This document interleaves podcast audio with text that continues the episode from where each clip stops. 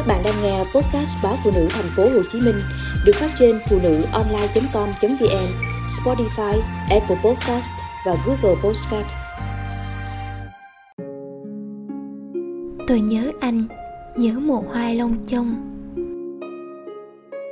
Ngày mới ra trường, tôi được phân công về dạy tại một trường cấp 1 và cấp 2 ở một xã ven biển, xa nhà cả trăm cây số. Trường học nằm bên quốc lộ, trước mặt là biển, sau lưng là núi.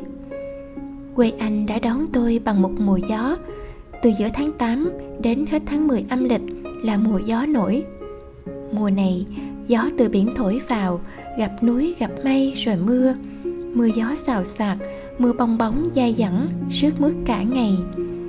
Nhìn ra buông cửa sổ phía trước, biển một màu xám bạc buồn mênh mang, những căn nhà tôn vách ván của xóm chài rung rẩy như muốn bật tung lên. Cả một rừng bạch đàn rạp nghiêng theo chiều gió thổi. Ngoái ra ô cửa sổ phía sau là màu xanh lạnh lùng của núi. Gió hú bên tai, gió đẩy xe đi, quốc lộ vắng tanh, vắng ngắt. Thời gian đầu, đêm nào tôi cũng khóc rắm rứt vì nhớ nhà, vì cô đơn và cả nỗi sợ hãi trong giải phòng nội trú, quạnh hiu một học kỳ trôi qua, nhờ anh và các đồng nghiệp động viên giúp đỡ, tôi quen dần với những đêm gió gạo thét trên đồi, biển ầm ào sóng vỗ, cùng mùa mưa lướt thước buồn đến não lòng. Qua kỳ nghỉ tết, tôi trở lại trường. Biển đón tôi với cái nhìn hưởng nắng, bầu trời cao và xanh hơn. Và anh anh cũng đón tôi với cái nhìn triều mến. Những ngày chủ nhật anh đạp xe chở tôi qua những con dốc thật dài để đến một đồi cát trắng ven biển có tên là đồi cô đơn. Anh giải thích, ở đây vào những đêm trăng sáng, những người muộn màng thường tìm đến để trải nỗi lòng với thiên nhiên. Trên triền cát có một loại cây dại, nở đầy hoa, có hình dáng như một con cầu gai với những chiếc gai tua tủa xung quanh. Trên những chiếc gai có lòng mình như tơ. Anh nói với tôi người ta gọi hoa này là hoa lông chông. Loài cây chỉ mọc trên những triền cát ven biển. Chuyện kể rằng, ngày xưa có một đôi trai gái yêu nhau nhưng không có điều kiện cưới nhau vì cả hai đều rất nghèo. Một ngày, chàng trai quyết định đi làm ăn xa, hẹn người yêu sẽ cố gắng làm lụng để dành tiền 3 năm sau trở về sẽ cưới nàng chàng trai ra đi, ngày ngày cô gái ngóng ra biển đợi. Ba năm, rồi năm năm mòn mỏi đợi chờ. Chàng vẫn bặt vô âm tính. Nàng buồn quá, sinh bệnh rồi mất. Hóa thành gió suốt ngày lang thang trên triền cát. Năm năm sau nữa, chàng trai mới trở về.